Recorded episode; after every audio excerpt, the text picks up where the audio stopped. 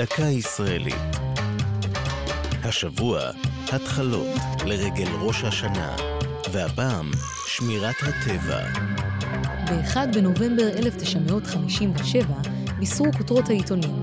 הושלם מפעל הענק של ייבוש החולה, האגם ייעלם בשבוע הבא. ייבוש הביצה בצפון הארץ נתפס בעיני רוב הציבור הישראלי כשיא במפעל כיבוש השממה. ואולם היו מי שחשבו אחרת. עם היוודע דבר התוכנית, עוד בשנת 51, נזעק פרופסור היינריך מנדלסון, שחשש כי עולם החי והצומח המיוחד של החולה יאבד. מנדלסון ותומכיו תבעו להותיר שטח מהביצות כשמורת טבע.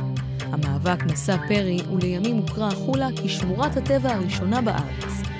בעקבות פעילות זו התגבש קומץ חובבי טבע, בראשם אמוץ זהבי ועזריה אלון, להקים את החברה להגנת הטבע, כיום ארגון הסביבה הוותיק והגדול במדינה. החברה ידועה במפעל החינוכי המוצלח "צל הנוף אך אל תקטוף", שחינך בשנות ה-70 את ילדי ישראל לשמור על פרחי הבר. שני עשורים קודם לכן נראתה שמירת הטבע כנחלת קומץ חריגים, ואילו כיום כל ילד בגן לומד למחזר פסולת, לזהות פרחים ולשמור על נופי הארץ. זו הייתה דקה ישראלית על התחלות ושמירת הטבע. כתבה נעמי קנטור יצחייק, ייעוץ הדוקטור עוזי פז, עורך ליאור פרידמן.